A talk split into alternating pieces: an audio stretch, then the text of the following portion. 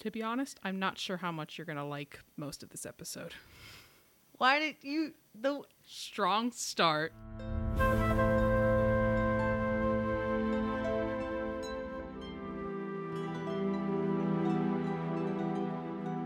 you, you literally were like, "Hey, do you want to be on the next episode? I think you'd really like this one." I think you will. You just said I wouldn't. Well, you will.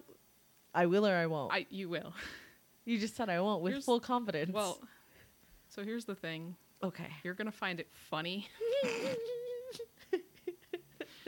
You're gonna laugh. okay. Love a good gaffe. Why wouldn't I like it then? We'll have a good goof and gaffe. Why wouldn't I like it? What's wrong with it? Hi, I'm Aurea.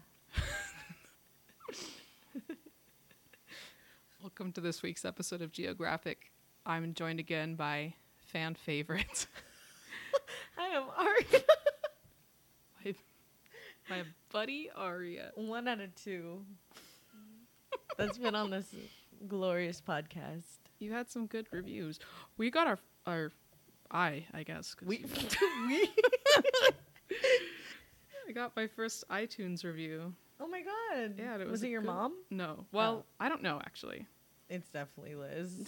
No, it wasn't me It's because I don't not. have Apple Music. It's not her. Um, the username is different. Our first, I said it again. Mm-hmm. it's kind of ours. You've already been on two out of three, so technically you have two thirds share in the company. Ooh, yeah. But the first review was on Friday from Vanessa. Thank you, Vanessa. She said, funny and informative. Less than three. Five star review. Less That's really three. sweet. Oh, Yeah. heart. Yeah. It's a heart. Heart. Heart. She's like oh, less thanks, than three Vanessa stars. with the B. Thanks, Vanessa with a B. Love a good shout out. I really appreciate that. Anyway, this is Aurea. I'm Alexis, and this is Geographic. Hello. Thank you. Um, I did also want to mention first. I don't have any nature news or anything to bring up this week, but I what? I have nature news. Oh, what? Joe Biden, the Willow Project. What is that? You bitch. This is a nature podcast, and you don't know about Joe Biden and the Willow Project. I don't. For those who are following, Joe Biden was in San Diego this past few days. Um, he made a proposition, if you will, to oh, fuck, what was it? Basically, TLDR, almost 300 million CO2 will be launched in the air via the next 30 years because he plans on selling part of Alaska for oil. People are hung up over the idea of like 300 million You CO2. It's not that much. Part of Alaska like that? It's not that much. Who's he gonna That sell it to? Because LA like gives almost like 200 Oh, I know. mil a year. I know. People are hellbound over that. But the thing is, he's basically if he makes Alaska an oil drilling place, not awesome. yeah, What's every- the point then? All of the animals are gonna be major doo doo displaced. Yeah. So, but he's like, we'll have fuel, fuel and energy. Oh, gee. So, I think the the petition is over though, so I don't know what Oh, the outcome was. Well, um, but it was all over TikTok. So if you signed that petition, thank you. thank I you. definitely saw it too late. Save Alaska. Yeah, not great. America's That's my nature frontier. news. That was good. Yeah, Thank you. I didn't know about that. I think I've heard of the Willow Project, but I didn't know that. Yeah, really sad. Really, really That's- sad. That is really sad. That sucks. Yeah. I'll I'll find anything relating to it and I'll put it I'll put links to it in the show notes. Maybe there is more petitions or just information about it. I'll I'll put it all up. Yeah, there's a lot of sad TikToks of like Joe Biden TikTok edits of like you said you'd save our planet. Fan cams of Joe Biden. Literally, you said you'd save our planet protect it forever, and then insert Willow projects and sad dramatic music. Like, all right, Joey, kind of fucked us all up, yeah. huh? Not awesome, Joe. But also but- power. We need that to survive. Sure, we so- do, but we should be looking into alternative sources of fuel and power Facts. instead of turning half of a state into an oil field. But I'm not in Congress, am I? I'm just on my silly little microphone. Anyway, that nature news is what's happening. Uh, and just, I also want to say, I am currently working on getting transcripts done for these episodes. It's just taking a little long because the program I use for transcription isn't perfect. So I just need to clean them up a little. Rest assured, they are coming and they're going to be great. Yay. Uh, you have auditory processing issues, anything like that, I want to make sure that you can still enjoy. Or Alright. need to, you know, copy and paste in cite Yeah. for your projects. Yeah, yeah. So today I'm going to tell you a story about a dude named Charles Budd Robinson. He's a botanist. He's from Canada, and uh, something happens to him. Oh, Oh, something happens to uh, old Doctor Robinson. that's exciting. It is exciting. He um, he went missing on December fifth, nineteen thirteen. Why are you laughing? That's not that exciting. No. That's actually kind of bad. Well, it's bad, but oh, just wait till you hear the rest of it. So he went missing December 5th, 1913. The true manner of what actually happened to him has invited a lot of speculation and theories in the years since. So we're going to get into that.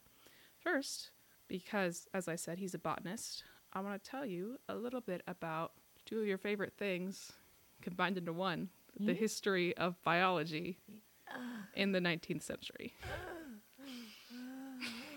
I'll make it interesting. I swear. Uh, I'm going story? into this blind. I have no idea what this thing is about. Oh yeah, you don't. Uh, I don't think that a lot of people do. Um, at least this is not something I've come across in many other podcasts. There's one other one, and I so bad for forgetting the name of it. It has the word gardener in it or gardening, but if you just look up Charles Budd Robinson, Charles Budd Robinson podcast, their episode should come up. But to really give you a sense of everything going on, all the factors at play here, I got to give you the history of it. So before the 19th century, biology and science was just kind of a means of classifying things. You look at something, you describe it, write it down, bada boom, bada bing, you're a scientist. However, It's that easy? it's, it was that fucking easy. That the guy whose uh, naming system we use today, Linnaeus, his uh, his taxonomic naming, the Latin names, the scientific names for things. Linnaeus was not a scientist. He was pretty much just calling them as he saw them. So Ah, gorilla, gorilla, gorilla. yeah, he was man. like one of these early scientists, but he wasn't. You know, he his observations weren't necessarily grounded in any kind of science that we would think of today. But early biologists were becoming less interested in simply describing natural forms, and they were becoming more interested in why and how these forms came about. And this led to several really significant watershed moments in science that took place during the 1800s. There was, of course, the development of cell theory, germ theory, Gregor Mendel's heredity studies with his pea plants. The peas. Yeah, Punnett squares, we remember. New discoveries in paleontology, thanks to the likes of my girl Mary Anning, Edward Drinker Cope, O.C. Marsh, George Cuvier, many, many others, as well as geology with people like James Hutton and Charles Lyell. And then, of course, there's the what I consider the holy grail of biology, groundbreaking development of the theory of evolution. This was pioneered by people like Alfred Russel Wallace, uh, Jean Baptiste Lamarck, and of course Charles Darwin. Also, just a quick note justice for my man Alfred Russel Wallace because he's the one who encouraged Darwin to publish on the origin of species. Darwin did not want to because he was worried about the backlash he would get. He was just as instrumental in presenting the theory of evolution, and he gets zero credit for it. So I want to talk about him. My mention him. man. My man. The fields of botany and zoology were also being developed into their own professional disciplines at this time. The study of plants, though, already had a pretty extensive history. Plants, for the entirety of human history, have fed us, clothed us, fueled us, sheltered us, so it makes sense that we'd want to study them. Records of ancient plant studies have been found in numerous cultures throughout the world.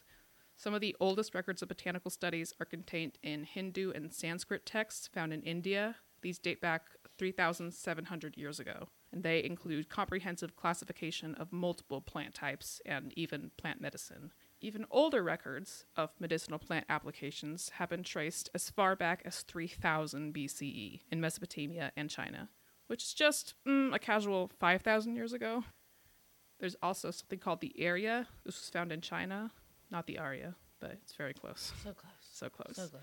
The Erya found in China. This date that this dates back about 2,300 years ago, and it's actually considered the world's oldest and first plant field guide. Did you know What? the way you spell my name? Mm-hmm. A U R E A. Mhm. It's a flower. Is it really? It's a flower. Wow, It looks kind of like a dandelion. that's pretty. Like the flower. my dandelion, gosh. not the fuzzy part. Wow, it's kind of perfect that I brought you for this episode. Ta-da! I would also be remiss if I didn't mention Theophrastus, Greek guy. He's considered the father of botany. He conducted extensive studies of plants and helped to develop a more complex system of plant classification 2,400 years ago in ancient Greece. It wasn't until around the 18th century, 1700s, that extensive travel for fieldwork started becoming more of a trend. Guy I mentioned before, Linnaeus, he was one of the first botanists to really endorse this practice. And his endorsement of fieldwork encouraged some of his students to pursue it as well. I read something that says a group of them left on these fieldwork studies, and only about half of them came back. Huh? The rest died because they were ill prepared for the uh, rigors of travel to distant, remote places or just the conditions of these places. I'm I'm sorry. They died for plants. Yep. I thought you were gonna say like, oh, they died because they touched something weird. Well, yeah, that's part of it. Some I of them like I think you were gonna tell me that they were like some of them like went crazy. What cra- how- It's a little intense. It's actually a really good uh, segue into the next point. Where did they hike? Well, turns out the flora and fauna of Southeast Asia was of interest to 19th and 20th century botanists because it was at that time to Europeans a very unknown region, had a lot of what they considered exotic plants and animals. Planimals. The story that I'm going to tell you takes place on an island in Indonesia called Ambon. I've seen it pronounced Ambon, Ambon, Ambon, but A bun. Ambon, A M B O N. I'm going to say Ambon. Um, back then it was known as Amboina. Amboina or Amboina? I think it's Amboina. Amboina sounds stupid. I was gonna say Amboina. that sounds kind of cute. ain't that that little? Ain't that that little Wait, fairy? I was gonna say the Thumbelina. Mm-hmm. Ambon Island was one of these islands that drew biologists. So Ambon is part of the Maluku archipelago. It was formerly known as the Moluccas. I I've seen sources use both in the present day, so I'll just use those interchangeably as well. And Ambon City, which is the capital of Ambon itself, unsurprisingly, is also the capital of the Maluku province, which is the largest province in Indonesia, and it consists of over 1,000 islands. it's kind of a lot. It's a lot. It's almost like the Philippines. Yeah, I mean we're in Southeast Asia. There's a lot of islands over there. It's like you, Pangea. The name Maluku is apparently derived either from the Arabic name Jazirat al Muluk, which means land of kings, or, and I think this is probably the case, more likely from the indigenous word Molauku, which refers to the head of a bull, or simply the head of something large. It's probably most likely the latter, because from what I read, it seems like when Arabic traders arrived to the island, it was in the 15th century, and this word has been found in texts and records predating that. Or at least there's evidence of it being used before that. Most people might know the Moluccas by a different name, which would be the Spice Islands. They were called this in the 16th and 17th century by imperial powers who exploited the islands for their abundance of things like mace, cloves, nutmeg, pepper. These were the biggest draws. Uh, crops that were grown on these islands were things like cassava, sago, cocoa, Mm. coffee, Mm, sugar cane, cassava. cotton, Mm. and breadfruit Mm. were all grown here. Uh, the Dutch East India Company, those motherfuckers, created a monopoly on cloves by prohibiting them to be grown on any other island within their imperial purview, and they would they would do this through something called Hongi Tochten, I think is how you say it. This refers to the annual inspection of the islands to destroy any clove trees outside of the monopoly area. Uh, Yeah, not awesome, not cool. all right, deforestation. Yeah. Yeah. Similar to what Joe Biden is doing. Yeah, it is. Good connection. What the fuck, Joe? All right. Before uh, the arrival of the Europeans in the 16th century, however, the region was previously visited by Chinese, Indian, African, and Arab traders who were also drawn by the spices that these islands provided. Indigenous Ambonese are believed to be descended from the same lineage as indigenous peoples in Papua New Guinea and Australia. Uh, a source that I found from everyculture.com, shout out everyculture.com, says Ambonese culture became a mind dazzling amalgam of earlier indigenous cultural traits with concepts and beliefs of Hindu Javanese, Arab, Portuguese, and Dutch origin. End quote. Whoa, that's a lot of Sums up- people. Yeah, it's kind of a, just a big melting pot. Many native tribes, such as the Alifuru, who I believe they call themselves Nua Ulu, is their word. Um, they're Melanesian people who are native to the interior regions of Seram, and their practices and beliefs are representative of the traditional Ambonese culture. They, along with a lot of other indigenous groups, have intermingled with each of these outside groups. It's been like that for a long time. I mentioned them because they had a certain custom. Um, headhunting is a practice associated with the indigenous Ambonese. The hell is headhunting? It's when you kill someone and take their head. What? Yeah. Taking a human head was actually an important custom in a lot of traditional ceremonies, like weddings. Whose wedding are you taking someone's Just head? weddings. It was part of um, part of the bride price. So you Oh. would like buy your good- wife, buy your woman with head. Okay, I'm not even gonna question it. Yeah. Europeans first showed up in 1513, and it was the Portuguese. They were the first Europeans to arrive in Ambon, and once here, they attempted to control the spice trade and convert the Ambonese to Catholicism, which was kind of a no go. There was a lot of resistance from native Muslims that prevented them from establishing a strong foothold in Ambon and its spice trade. This strong Muslim presence was due to Arab traders in the past bringing Islam to central Maluku. So it was Islam was the dominant religion in this area at this time. So the Portuguese kind of fail miserably to establish anything in central Maluku, and they're later on supplanted by the Dutch in 1605, who uh, established. I'm saying I've said established like 40 times. They were supplanted by the Dutch in 1605, who then established colonial ownership of the Moluccas and took control of the spice trade, and they were very successful. Christianity continued to grow in central Molucca because of more Christian Europeans flocking to the region. Now, the indigenous language of the native Ambonese is, they call it Bahasa Tanah, which means language of the land. For Muslim Ambonese, it's actually a second language because their first is Arabic. And I read somewhere that apparently villages with Muslim populations uh, managed to retain more of the Bahasa Tanah compared to Christian villages. This seems like it's due not so much to, you know, the religions themselves and more to just the fact that these Muslim villages had less engagement with colonizers and outside influences as opposed to these Christian villages. However, the destruction of the indigenous language and customs was undertaken by the Dutch in the years leading up to World War One, which is right about where our story is going to be. Yeah, that's where our first story started off too. Oh my God, you're right. Dude, what the fuck happened during? What was in the air during the war? What was in the air? Christ.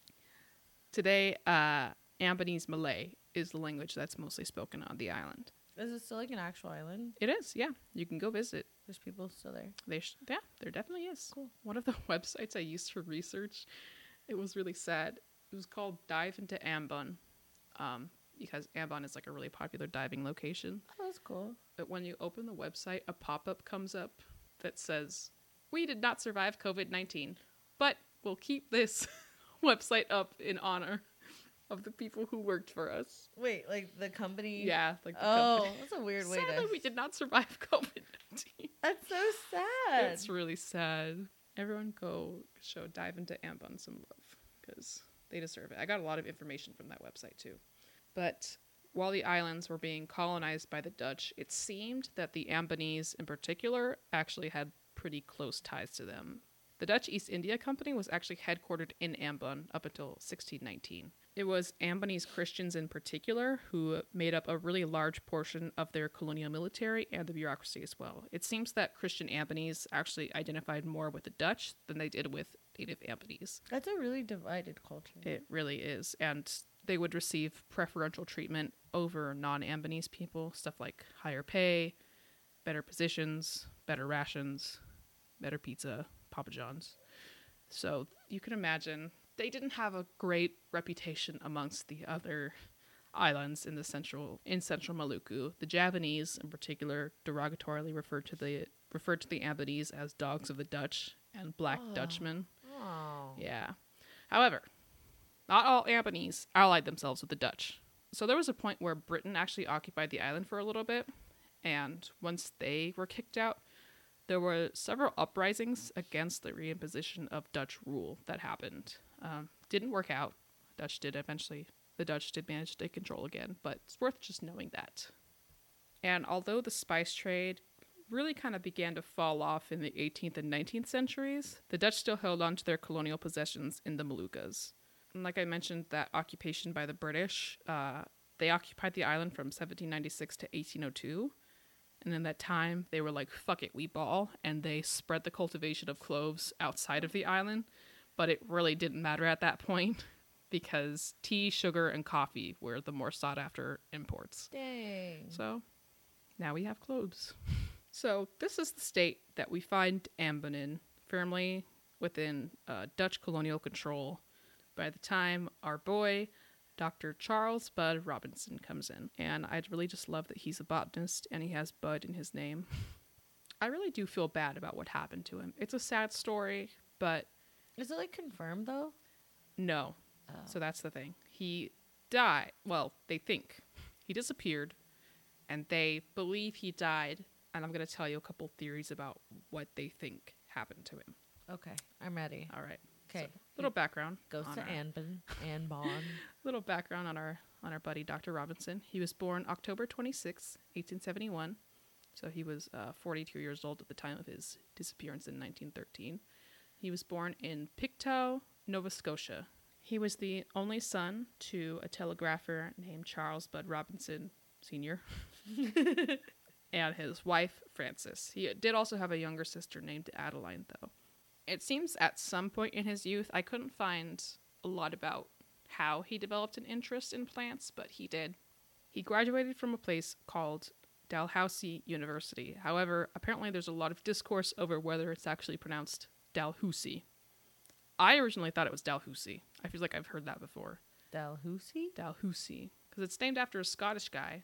So I've seen people be like, well, Dalhousie is how it's supposed to be said. But he had to like anglicize it so that so that it sounded more pleasant to the ear, I guess. So it went from Dalhousie Dalhousie? to Dalhousie. Housey? But he graduated from this university in 1891 and he received his doctorate from Columbia University in 1906. In the interim between these two schools, he took up teaching positions at Canadian universities. He continued studies of Canadian botany and he began collaborating with the New York Botanical Garden uh, from 1903 to about 1908. New York Botanical Garden is also known as the NYBG, not to be confused with the OBGYN. Or the LGBT? So he was kind of slaying. yeah, he did a lot with his life. He did. He really did. So it, By it the age seems, of 43? Yeah, Wow. it seems like he did le- uh, live a very fulfilled life, but it's sad because he had a lot of promise. He seemed like a very bright, very passionate guy. So really unfortunate what happened.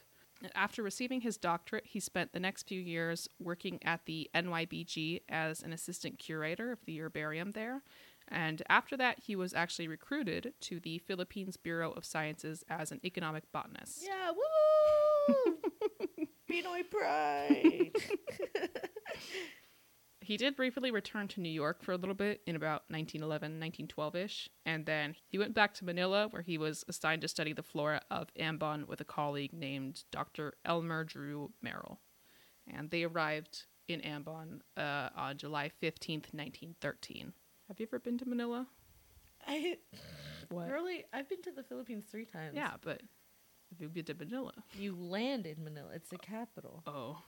When you go to the the equivalent to the Big Island. Well, they must have other airports, right? they do, but for like main airlines, Ah, it's like the international airport. Mm. You feel me? cool. It's like you can't land an international plane at the Kearney Mesa Airport. you know, Oh shit, you or the. Sa- the Santee Airport. oh, you can't. no. Uh, I gotta call a guy then. okay. Uh, but they arrive on this island on July 15th, 1913, and things are going pretty smooth. They're collecting specimens, getting some really good info, doing some really extensive studies, up until December 5th, 1913.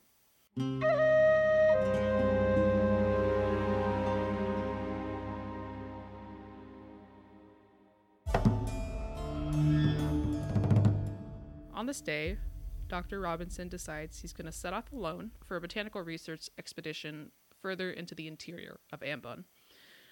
But he reportedly departed, uh, people said, with great enthusiasm. He was really excited to be going on this expedition. And he did have a good reputation among the indigenous population on this island. They actually, this is really sweet, they endearingly called him Dr. Kembang, which means Dr. Flower. I know. And Aw. children children would bring him plants for his herbarium and he was known as being a very kind and friendly man. See, this is this is how you go. This is how you go about life. This is how you go about life and going into territory that is not your Right. own. Exactly. Just be friendly, be kind, Just be respectful. He, he had a lot of uh, respect and admiration for the Ambonese. Sometimes scientists fuck. Sometimes they do. Dr. Robinson, my guy.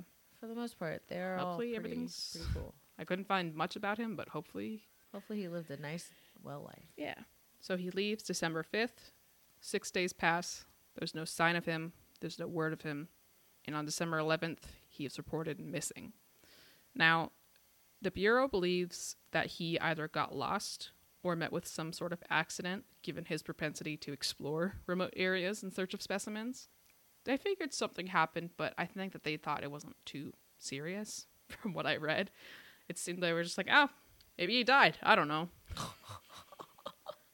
So, yeah. But after December 5th, Dr. Robinson was never seen again, dead or alive. Well, now I'm kind of sad. Uh, yeah, I know. Me too. I just established his. I just set up his whole character. Yeah, you literally set it up, and you were like, "Yeah, he was a nice, loving guy," and I was like, "Yeah, I hope he lived a nice He life," unknowing that he was un he he, he dis- disappeared. Yeah.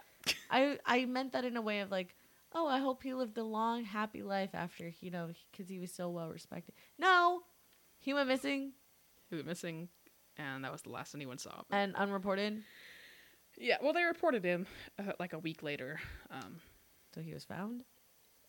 no, he was not. So like uh, he was not reported ever seen him being ever again. No. So he Jesus, was Alexis. presumed dead. Jesus I know. Christ. I know. You made me so happy for the I got you this man. attached, and then I just ripped him away from you. But in comes this dude. He's known as the assistant resident of Ambon. I don't know what that means. I couldn't find a lot about what that position actually is, but he's referred to as Mr. Van Dissel, also Mr. Van Diesel.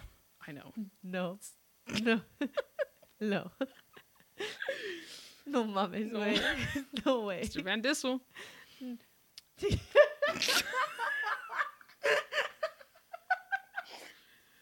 All right, so What's Vin resident Diesel doing here, bro? So, assistant resident of Ambon, Mr. Vin Diesel, wrote a speculative. He wrote a highly speculative report of what he believed was Dr. Robinson's fate, and he uh, he addressed this report to the resident of Ambon, so the guy above him, who was a dude named Mr. Rate Van Olden Barneveld. So, generally, it's accepted that Dr. Robinson's death was caused by a group called the Binongko people who lived in a remote village in the interior of Ambon. Uh, Binongko refers to like a seafaring refers to these seafaring Butonese immigrants who settled in Ambon and throughout central Maluku. And old Dr. Vin Diesel proposed the following scenario. Okay. He thinks what happened is Dr. Robinson. I swear to God, if he paints these people as monsters Oh, and like vicious creatures, I'm gonna lose my shit. Well, just remember he's European and it's 1913. So I know.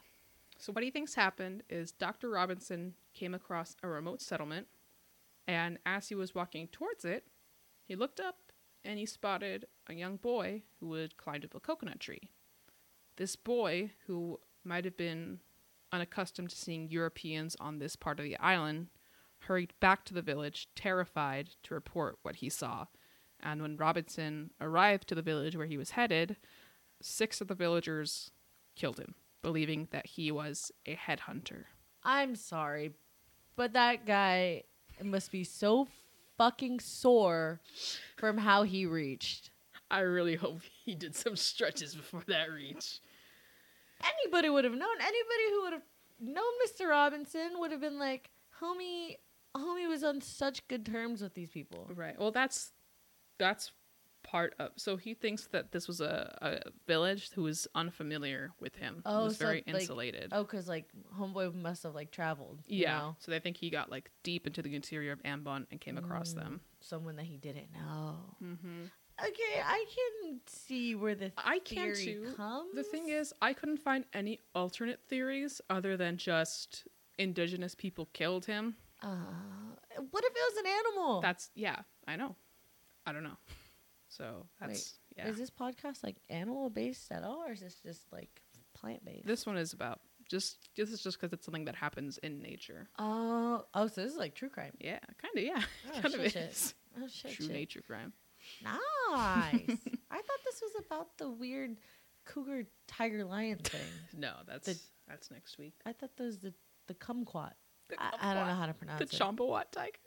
so close. the kumquat. I thought this entire time this was about. this is exactly how I felt when I watched Anastasia. All right, but you're with me now. That's what's important. oh my god! It's about this botanist. Oh my god! I, I'll introduce the I was like, episode every time I start. I was like, so- when when does the tiger the tiger gonna show up? You said this episode was short, Alexis. You haven't even mentioned the tiger yet. Continue. Anyway. So he suspects that they thought he was a headhunter because, as I mentioned, headhunting was a custom in this area. This village had probably heard rumors of it. And to them, Dr. Robinson also, his presence was just very strange. Not only because he was a European, he was also, this is kind of funny, he was, his attire was strange um, because he was in his, his like botanist uniform, which was khaki, mm-hmm. a little felt hat, Well, what? and he had some kind of knife that he was carrying with him. Apparently, some locals in Ambon City said that he looked like a convict. Okay, Robin Hood. okay. So that's one theory. This boy was just frightened because he was unused to seeing Europeans. Rumors of headhunting played into this. They thought he was a headhunter, so they killed him. That's one theory. Second, that uh, Vin Diesel, oh my god, Van Dissel. Now, this is the one I think you're going to laugh at. I've been laughing this entire time. You have. Mr. Van Diesel is just really reaching. goofing and gaffing. So Van Diesel suggested that perhaps a language error may have been responsible for his death.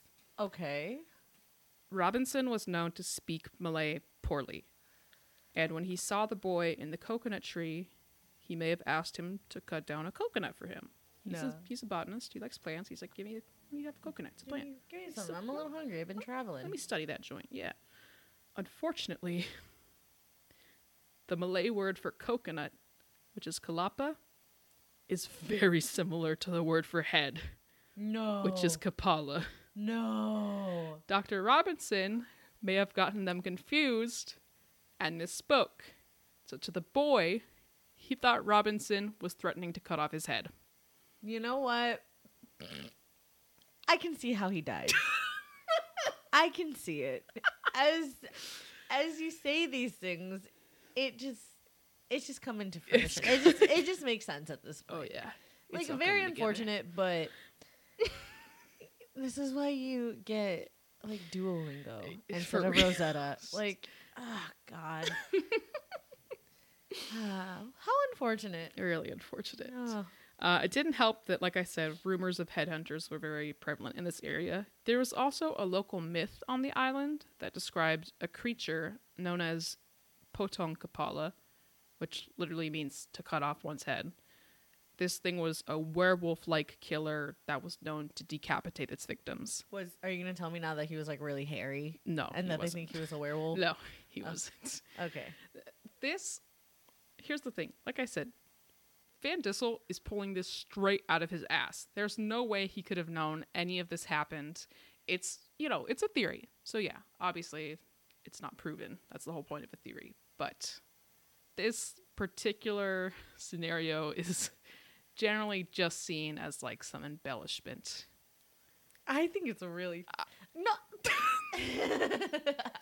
Say what It's you need to re- say. It's really funny, but it also makes sense. Like It does make sense. language barriers. It's really It- unfortunate that coconut is the same as head. but I mean, I guess it makes sense. Coconuts can look like heads. That's true. That's they're very fuzzy. true. They're furry. They have They're round. hair. Um, it makes true. sense. It does make sense. And like I said, there's some other, you know, contributing factors like headhunter rumors, Potong Kapala being a myth in this area. It's so unfortunate. Uh, whichever's the scenario, whatever happened, it is generally believed that Dr. Robinson was killed. They wrapped his body in coconut leaves, weighted him down with stones, and sunk him into the sea. what was the point of that? I don't know. Dignity. I don't know. Because, well, maybe. Superstition. It could have, Maybe yeah. he won't come back from the dead. That's what I was thinking at when I first read that, that it was like a superstition that deep down in the depths of the ocean. Yeah, I didn't find too much about um I didn't find too much about like Binongko death rituals death rituals or anything, but maybe that was part of it. I'm not sure. I don't know. Who's to say? Who's to say? Only him, I guess. Only him. But yes. So the death of Dr. Robinson, who again was very well liked on the island, was a very great shock to the people. And um, one of the sources I read by a guy named Aaron Homer, he says that it, quote, caused general compassion among the population of Ambon. Aww. Just to say that, yeah, they were all really sad about what happened. I'm surprised they didn't go out and like try to find him or anything. I know. Maybe they did. I couldn't find a lot of information, Research. but research, rescue, Rescue. search, search and rescue. Sorry, research, research oh. and rescue.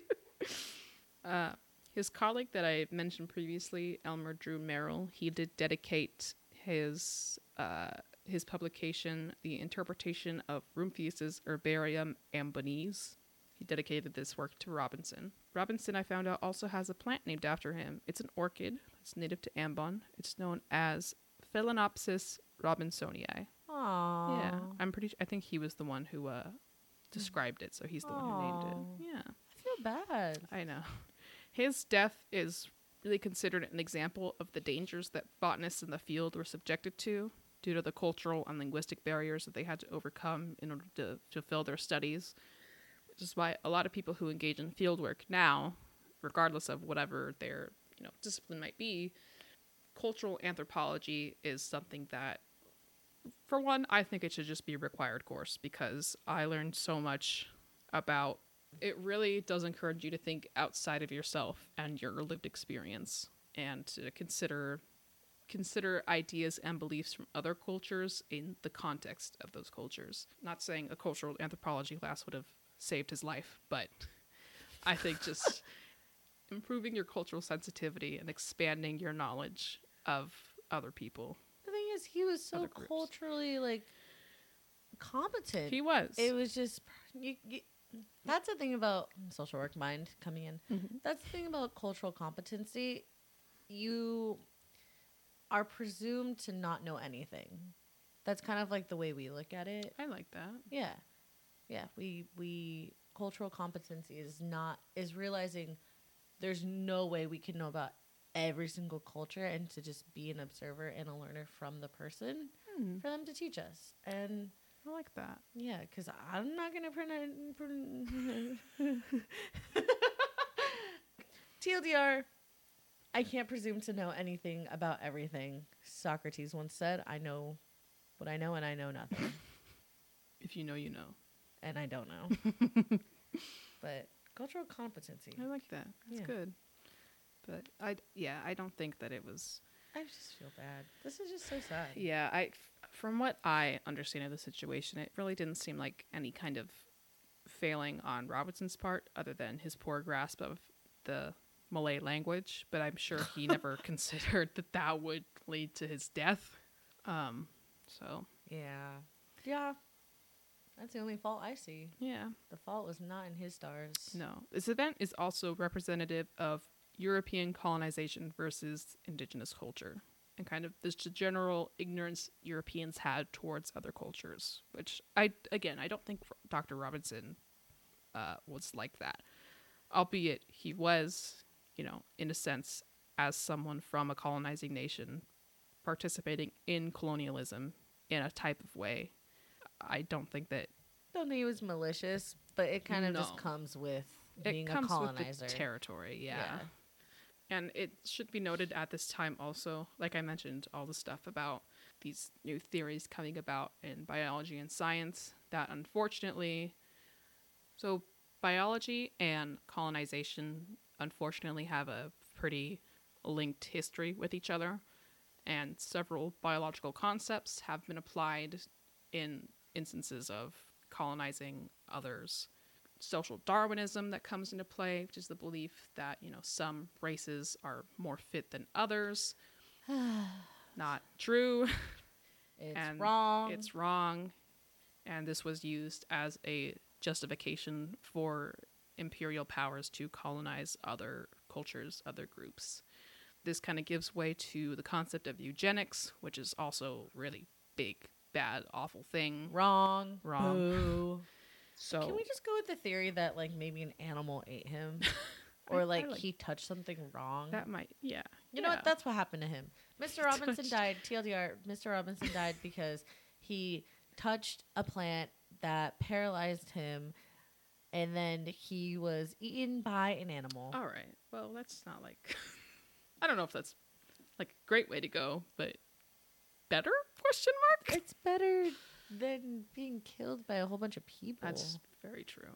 I No. suppose. Maybe he just took a nice little nap. Maybe. Maybe it was like that episode of Avatar when Iroh was like, "This flower either makes delicious tea or it's a deadly poison. Exactly. Guess I'll find out and make it into tea." And that's what the territory of being a botanist. Yeah, You're you're there to find out. that's true. And maybe true. he, he found out. he fucked around. Fucked around, found out. How are you supposed to find Maybe he out? did. How are, you, how are you supposed to find out if you never fuck around? The more you fuck around, the more more, you you're gonna find, find out. but yeah. I'm sorry, Mr. Robinson. just- Your death is not a joke. Kind Um, of. There is a symbolic gravestone dedicated to Dr. Charles Budd Robinson located in St. James Cemetery in Pictou, Nova Scotia, where he was born. Oh. Doesn't say a lot, just says his name, says his date of birth, And and, it says lover. it says killed in Ambon 1913. No, it doesn't. Yeah, it does. No way. and there's nothing else written on it. Are you serious? I'm serious. That's all they. They had only so many letters, and that's what they chose to write on it. I found that information on findagrave.com and Why did you? It- came up. I'm trying I was trying to find as much as I could about this guy. Mm. And there's not a lot, but there was that. So, You can just look up findagrave.com. yeah. Really? can. Any grave Any out there in the world? Anyone Anyone? anything that has a headstone as long as you weren't like cremated and spread somewhere. I did not know that was a thing. I didn't either till I found it. You fucked around and you found Fucked- out. found out.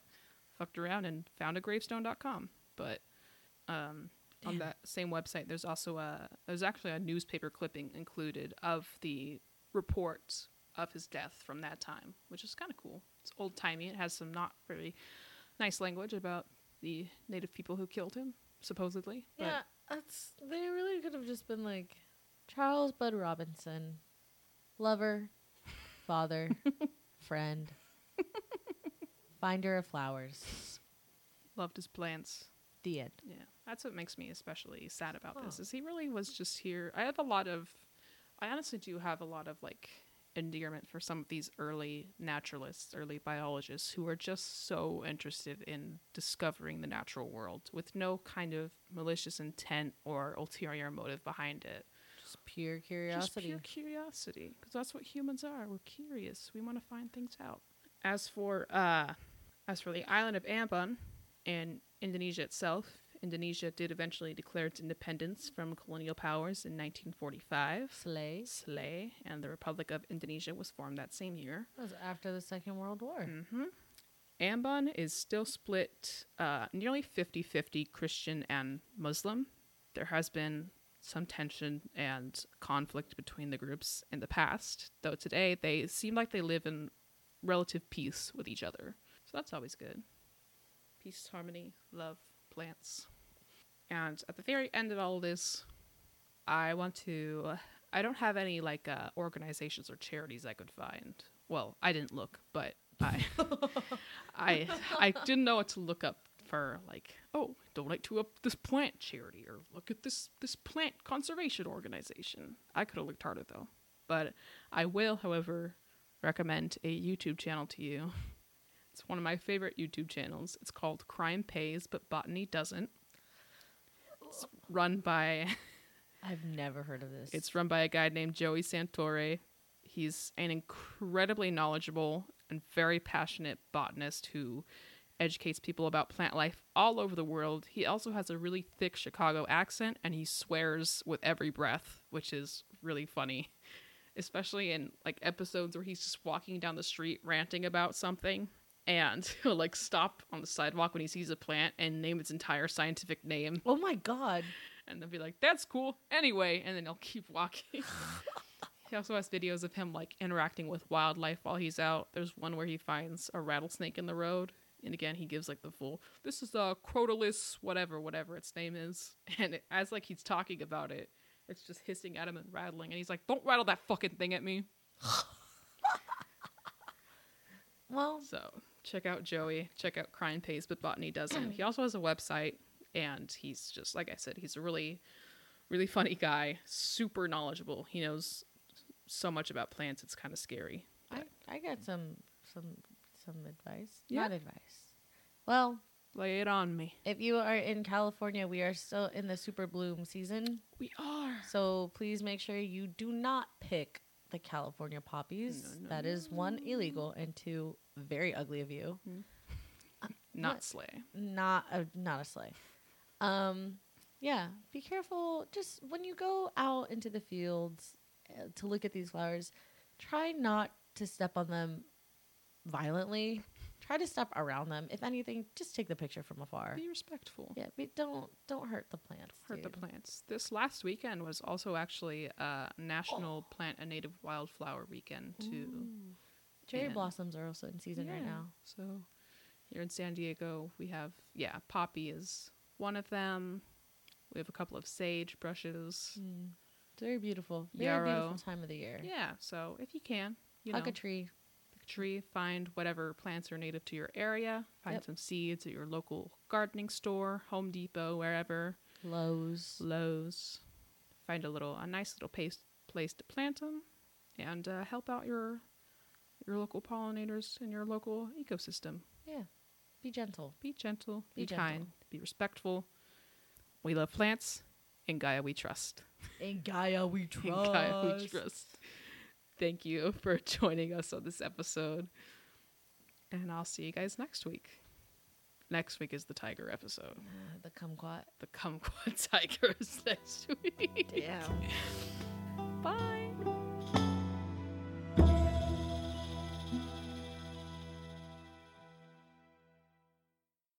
You're not gonna say bye again? Don't hit your vape. Say bye first. See ya. Wouldn't want to be ya.